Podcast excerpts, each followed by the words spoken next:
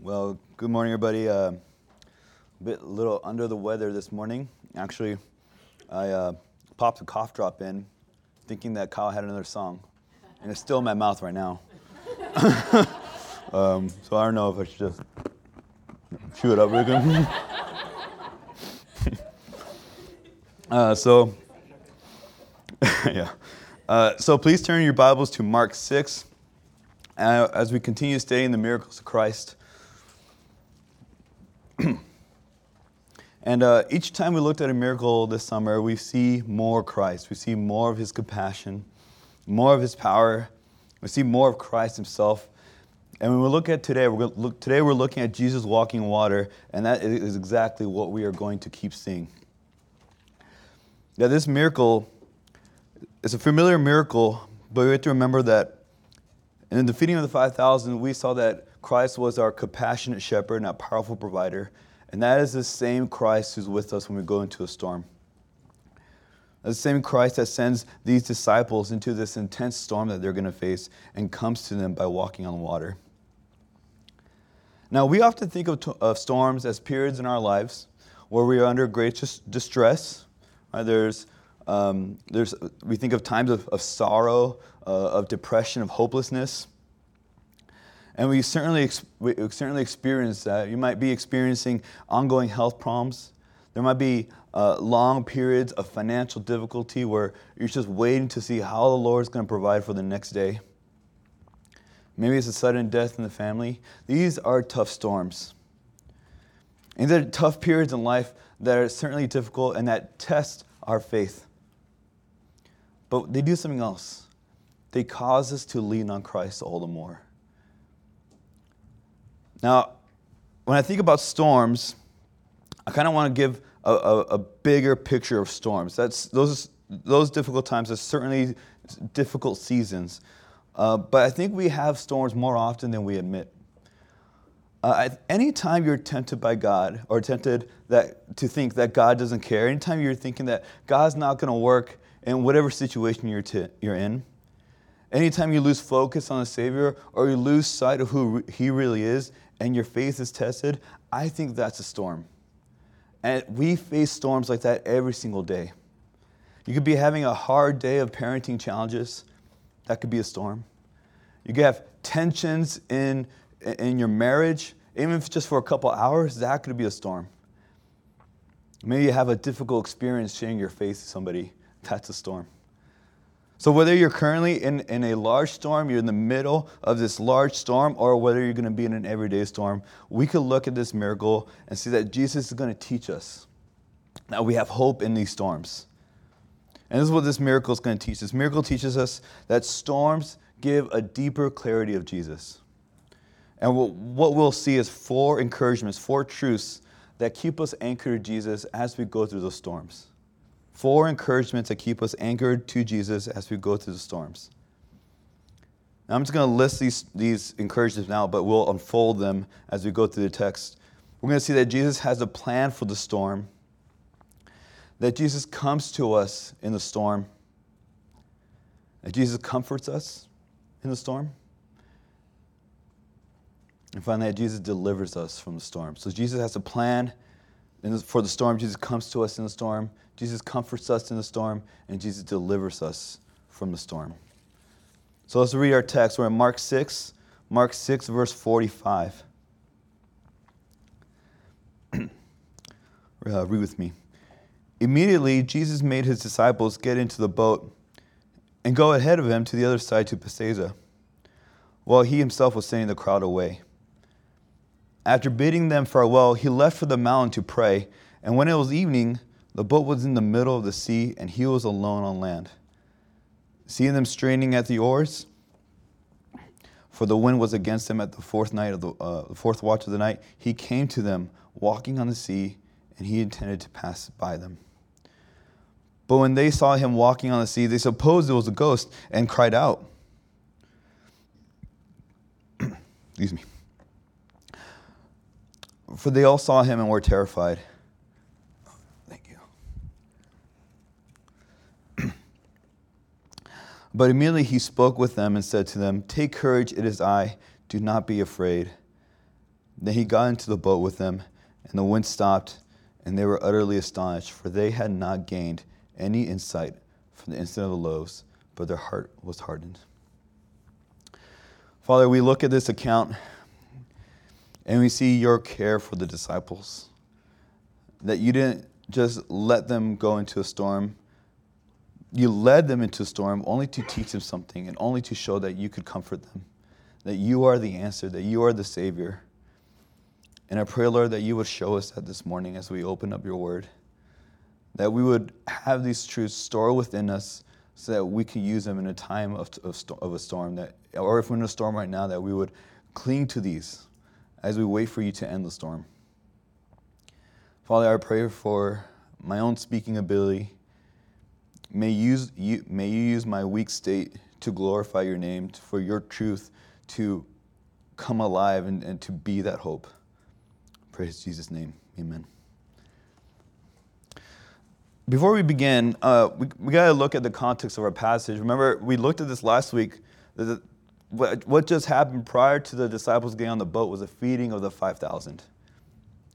Uh, and we remember the crowd. The crowd was there because they were more interested in the signs that Jesus was doing. They were looking his miracles, they were looking that he could provide bread. And I'm sure some of those people saw the 5,000 men there and thought, here's our militia, here's our army. There's 3,000 soldiers in the area. We have 5,000 men right here. We could do this. Jesus could be our king, and we could break the Roman op- occupation.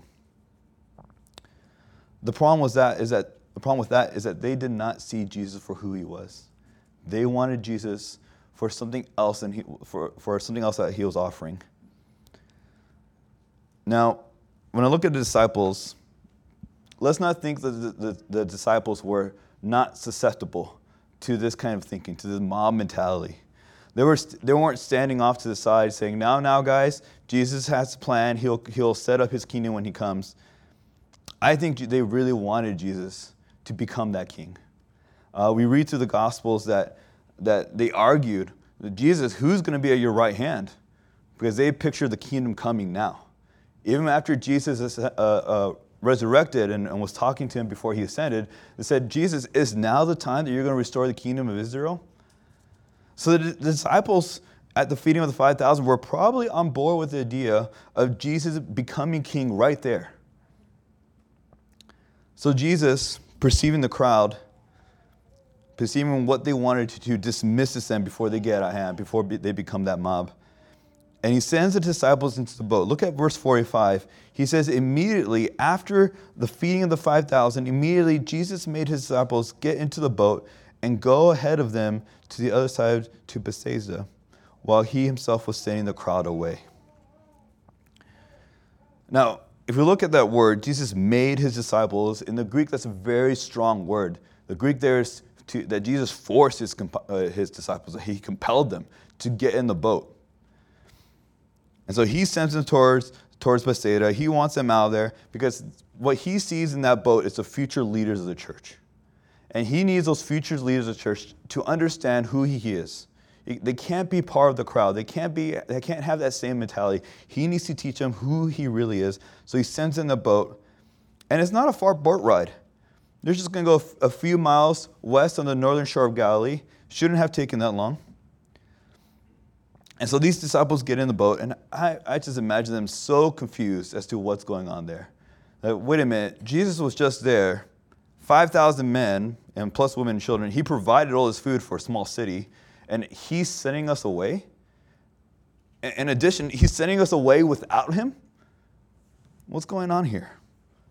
Why is he not with us? Well, as we go through this, we're going to see that Jesus has a plan. He has a plan, and that is our first point that Jesus has a plan for the storm. He wanted the disciples to see something. Remember what happened to the crowds. The next day, they, the, when Jesus and disciples go back to the shore, what do the, the crowds do? They come up to Jesus asking for more food, asking for more signs. And Jesus says, I am the bread of life. And they walk away. Well, Jesus has that future church in the boat, and he needs them to believe. He needs them to see who Christ is. So Jesus puts them on the boat, And ultimately, they're going to be going to the storm. And when we find ourselves in the, in, in, the midst of a storm, it's easy to look at it as, a, as an inconvenience or as a, maybe as a punishment for something you did. You may start to ask, why am I going through the storm? How come the crowds over there are perfectly fine and I'm in the middle of the storm here? Well, it may not be, the storm may not be a punishment. Let me look at the disciples. They obeyed their, their Lord and got into the boat by themselves and headed into the storm. So it was because of their obedience that they end up in the storm in the first place. And he wants to show you something in the storm. You could be there because of obedience. You could be there because you're doing everything right and you still have the storm. He wants to show you something. And the storm is a perfect setting for that. The storm takes you out of your comfort zone. There's nothing else you could fall back onto, or back, or fall back on, but the Lord. And the fact that He has a plan for this changes the perspective of the storm completely. We don't see storms, we don't see trials as, these, as pointless sufferings. They're not pointless sufferings, these are purposeful. God has something in plan. God wants to show you something in these storms. And now sometimes when we go into a storm, we want to tell God exactly what we need to learn, right? We're going to the storm and say, okay, God, I know why you set me this, why you set me in here. This is why I got it, and the storm now, and we could we could move on. Think about what that's saying to God. Saying, Lord, your plan isn't as perfect. There's some, we could do this a little bit faster. There's, there's a more efficient way of doing this. I can learn this without, without going through the trial. But let's not think that we're better than these disciples.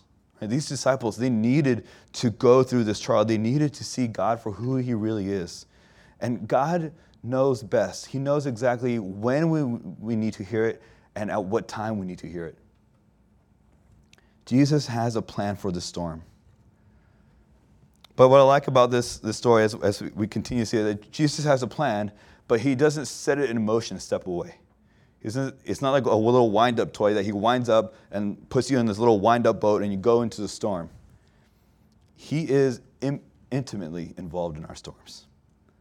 And so that's our next point. We see that Jesus has a plan for a storm, and that we're going to see that Jesus comes to us in the storm. So the disciples are in the boat, and where's Jesus? Verse 46 After bidding them, bidding them farewell, he left for the mountain to pray. Jesus is up in the mountain praying.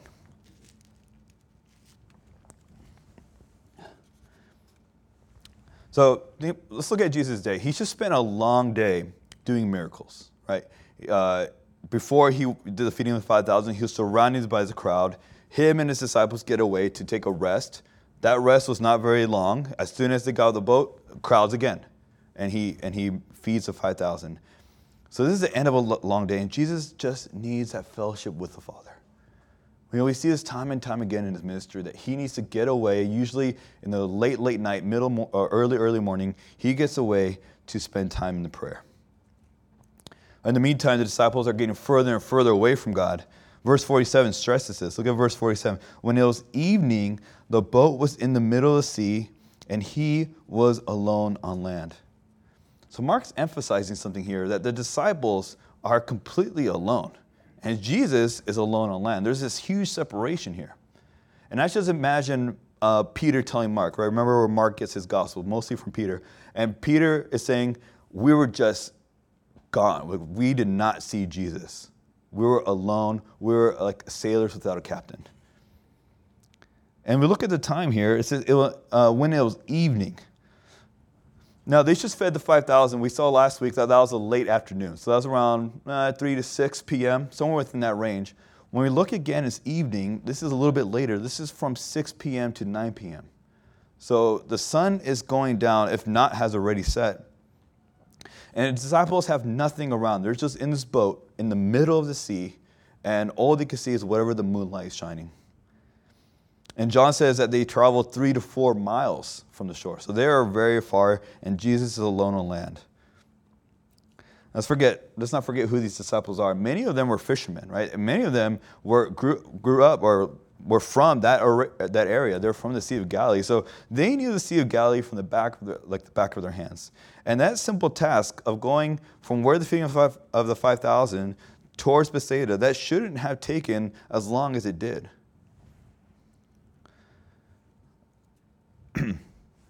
but we see why. Verse 48 tells us what happens. Verse 48 seeing them straining at the oars, for the wind was against them. The winds had picked up. And the, when the, we're looking at the Sea of Galilee, the Sea of Galilee is like this little bowl, and you have the water on the bottom surrounded by these mountains. And when the wind picks up there, those waves pick up. It can get as big as 10 feet. And so they're in, in this little boat, in this fishing boat that's meant to be lower to the, to the water for, for fishing purposes. And here are these waves pummeling on them. Here's the, the wind going against them. They're straining at the oars, they're straining in their rowing and they're being harassed, they're being tormented by, by the wind and the waves. And they're putting all this effort, and they just can't get the upper hand. These expert fishermen are at, at the end of the rope. Now, I don't know if you could relate to this. If you ever put some, so much effort into something only to see yourself uh, not getting anywhere. Um, I experienced this a little while ago. Uh, last winter, I had a project. Um, I get, I'm off school during the winter. I get projects at home. That's just how, how it works at our house. and last winter, my project was to sand and stain uh, a, a, table or a dining table. So I haven't done this before. It's my first time. So I spent hours on the weekend stripping off paint. Um, I, I do all the sanding, and it's just hours. I mean, you could you could imagine maybe like a little 80s montage of me working, and that's just hours and hours of work. So at the end of the day, I call Daniela, say, hey, come out here, look at this, look what I've done. And she looks at it and she says, so it's not going to be ready by Monday. And I'm like, no, it's not. uh, I, was, I, I pretty much got a leg done and that was it. and I think sometimes when we look at it, when we're in a trial, when we're in a storm, we feel that way. That we're, we're doing everything right. We're praying, we're, we're reading our scriptures, we're trusting in the Lord, and the storm rages on, and we're not getting anywhere. And we can find ourselves asking, uh, we can find ourselves praying like what the, the psalmist prayed How long, O Lord, will you forget me forever?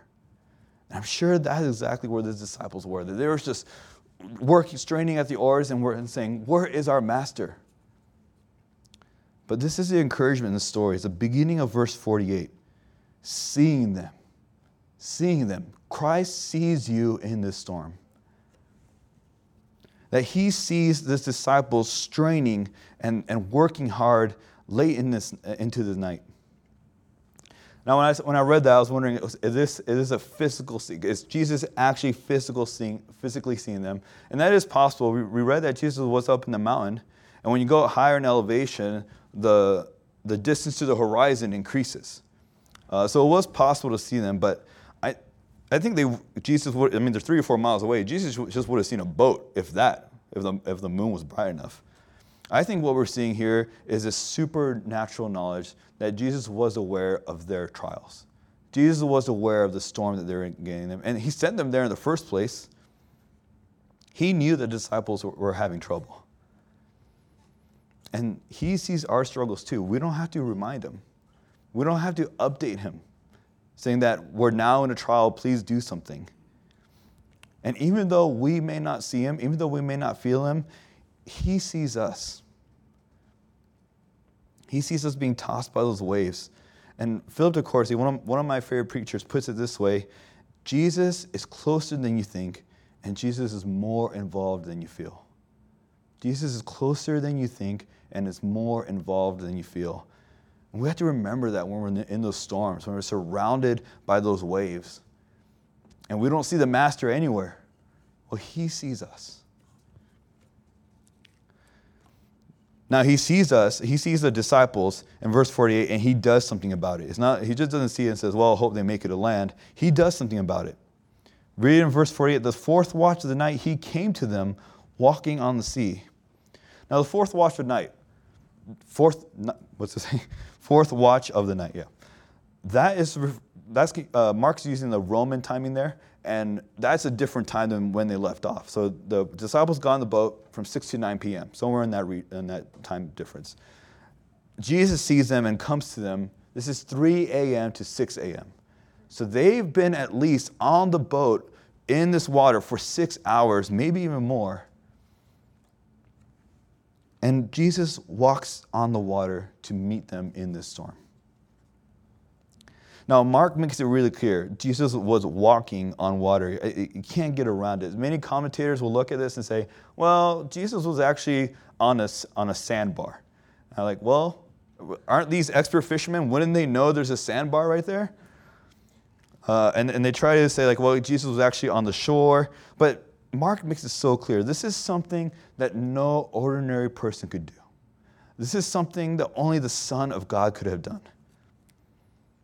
And so, what's Jesus doing here? He's walking to them because he wants to display to these disciples his glory. He wants to just show them his power.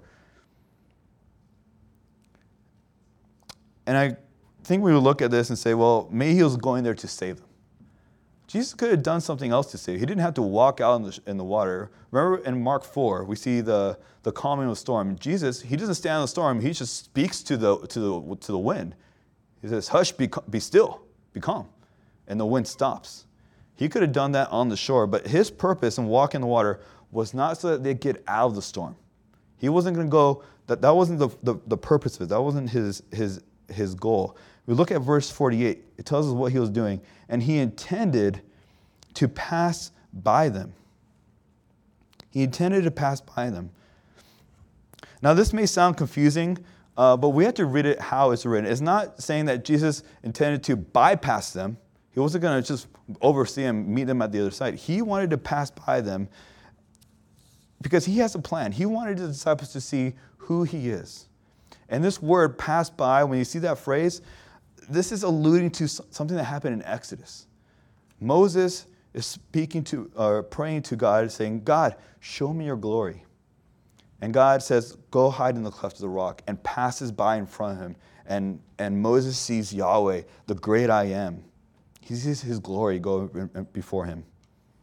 And I think we're seeing something similar here that Jesus wanted his disciples to see who Jesus really is. That Jesus is that great I am. That he is the Son of God. And we, remember, we need to remember this in the storm. Christ is using that storm to show you more of himself. He wants, to, he wants you to see that you could trust him, to provide for the basic necessities when, when your finances are lacking. He wants you to trust Him as the source of strength when you're going through pain or, or through depression. When you're feeling defeated at the end of the day, just a regular day, He wants you to know that you have victory in Him. And it's in those moments in storm that we look at Jesus and He is standing on the water. He's showing us His glory, and that's what his disciple, what he wanted to show his disciples, that he is the great I am. He is God. But look at the response. Look at verse 49. Verse 49 says, But when they saw him walking on the sea, they supposed it was a ghost and cried out. For all of them were terrified, or they all saw him and were terrified. Now I gotta, I can see why the disciples got there. If I was in the boat and all of a sudden, I see this man standing on the water in the middle of the boat. Like something's going on here. Um, I, I, would probably be a little startled, uh, if I'm speaking honestly. So they don't recognize him, and, and they go to the next possible logical choice, right? If, if that's like who could be doing that, it must be a ghost. And they were so scared that they, they're crying out. So imagine this boat full of, of 12 men, and they're all, they're all screaming and they're frightened. In verse 50, they're terrified. That word is, comes from like, like a idea of shaking. They're shaking in their sandals and crying because they see this, this man standing on the water. But this is what the reaction reveals to us that they didn't grasp who Jesus was. They're still back in Mark 4, right? And when Jesus calms the storm, what was the disciples' reaction? Who is this man? And they're still there. Who is this man? Their fear reflects their unbelief. Anxiety and fear is a hard thing to control during a storm or during a trial. We see everything else that we're familiar with, everything that we're comfortable with, be taken away. And it's easy to become fearful. But this is where Jesus speaks to us. This is where we get the comfort that Jesus comforts us in the storm. Look at what he, what he says to the disciples. They're freaking out, they're, they're screaming, but immediately in verse 50, he spoke with them and said to them, Take courage, it is I, do not be afraid. This is an immediate response from the Savior. He doesn't want them to be scared, He wants them to be comforted. He wants them to know that I'm here as your Messiah, I'm the one who saves you. And you can take comfort in that. He says, Take courage, it is I, do not be afraid. Now, we know from, from our study in John that it is I, uh, in the Greek, ego eimi, is very specific. It's I am. And that I am is going back to the Old Testament where God reveals himself to Moses as the great I am. I am who I am. And so Jesus is saying to his disciples, I am him. I am God. You don't need to be afraid. You could have courage. And so that's why we have comfort. When we look at Christ, when we realize that He is in control, that He has a plan, we could take courage. Because, excuse me, because He is God Himself. But what I found really interesting here is that He comes up to them and He says this words of comfort, but the storm hasn't stopped. The storms are still raging, uh, raging. The storm, the wind is still going. But now they have a focus, they have someone to look to, they have Christ there. Uh, I was reminded about a story I once heard. There was a, a boat crossing the ocean, and this boat hit some rough waters.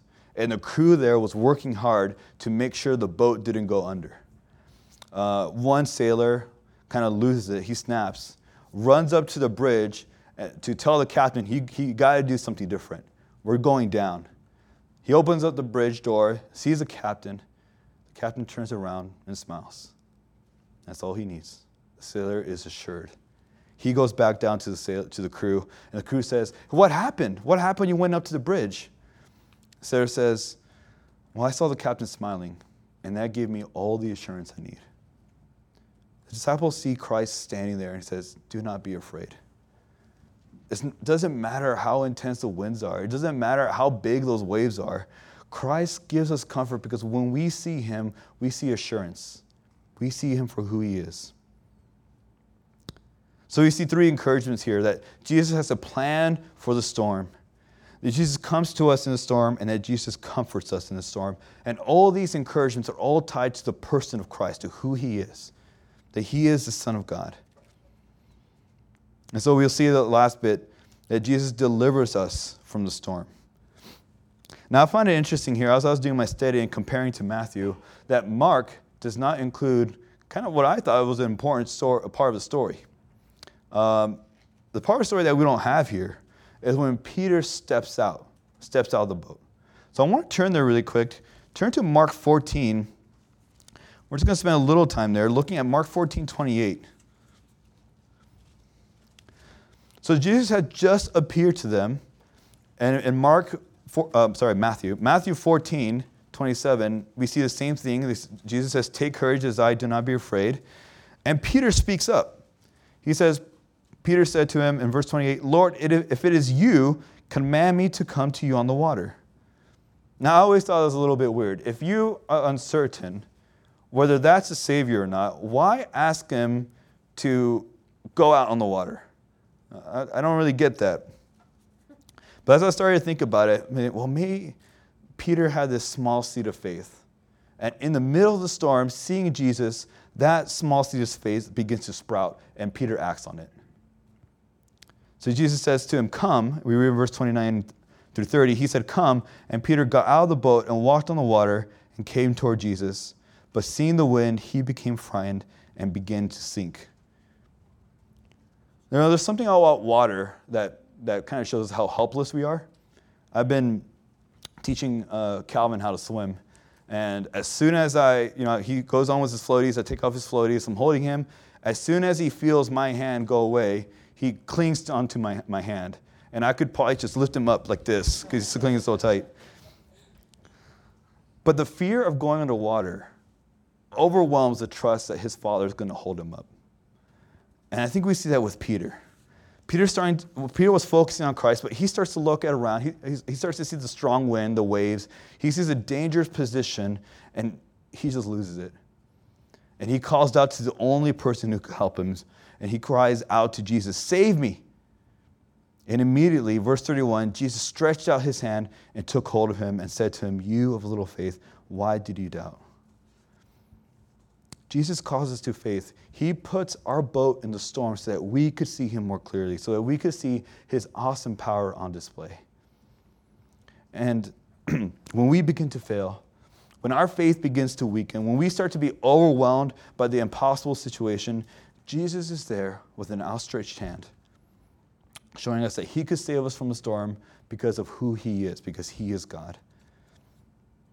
So Jesus gets in the boat with the rest of the disciples, and the wind stops. The storm ends, only according to his timing. Only once he gets in, it stops. And you might be in the middle of a storm right now, wondering, when is this going to end? Jesus has an end date in mind. It is going to end. And if it doesn't end soon, there's an ultimate rest from all the storms when, we go to be with him face to face. And you'll die knowing how strong that Savior is because He is the one who preserved you through those storms. Now, when we look at the disciples, two interesting reactions. We'll go back to Mark, to our, to our passage. So Jesus gets in the boat, show, uh, the, the, calm storm, uh, the storm calms, and they have two reactions. One I see here in Mark, and the other one in Matthew. The first reaction that we see in Mark is one of astonishment. It says, For they, oh, verse 51, then he got into the boat with them, and the wind stopped, and they were utterly astonished, for they had not gained any insight in the instant of lows, but their heart was hardened. So they're astonished, but not for any positive reasons. They're astonished because they had low expectations of the Savior. They didn't pick up from the feeding of the 5,000 that this is someone else. This, this man is not ordinary. This man is God himself. They didn't learn that from the loaves. And I just picture Mark, or Peter telling Mark, we did not get it at that time. We were so far gone. And we see the harshest treatment of uh, the, the harshest wording for disciples, that their hearts were hardened. This is the same wording we see for Pharisees. It's just Peter is just telling, we did not understand. But there's a second reaction here. The second reaction we see in Matthew 14 33. After the, the, the wind calms down, all those in the boat worship him, saying, You certainly, you are certainly the Son of God. See, the storm is exactly what they needed. They needed to go through the straining. They needed to see the waves. They needed to feel the despair, see the shock of Jesus, seeing Jesus stand on the water. And they get it. The next morning, when the crowd leaves Jesus, we see the disciples staying, and why do they stay? Because Jesus has the words of eternal life. And Peter says that they believe and have come to know that Jesus is the Holy One of God. This is a pivot point for the disciples. This is where it clicks. The storms was worth it. Jesus used it to show them who he is. And we could trust Jesus because of who he is. We could trust him to plan that he has a plan for a storm. We could trust that he, he's going to come to us and comfort us in the storm. And we could trust in Jesus that will, he will ultimately deliver us from that storm. Now, perhaps you don't have that ultimate peace. Perhaps you don't have the assurance. You know that Jesus is the anchor, but you have nothing to tie you down to that anchor. Well, this is where the gospel comes in for each and every one of us we could be we could tie ourselves to the anchor because that gospel is our golden chain. We look at jesus and what he did that he took his, our sins upon himself that we have eternal life and we're anchored.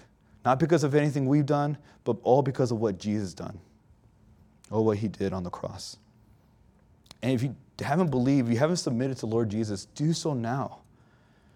You could turn to him and when you turn to him these, these storms will be to you.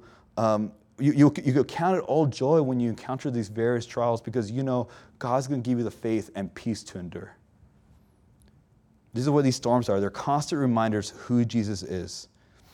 And it took the disciples two storms and a handful of miracles to get it.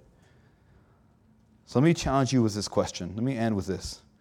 The next time you find yourself in the storm, ask yourself this question Would it be an unfair trade if I went through trial after trial, but worship Jesus more and more for who he is? Those trials show you Jesus more, it increases your worship. And we could trust in Jesus that he's going to anchor us through those storms. Let's pray. Father, thank you for your word. Thank you for sustaining my voice.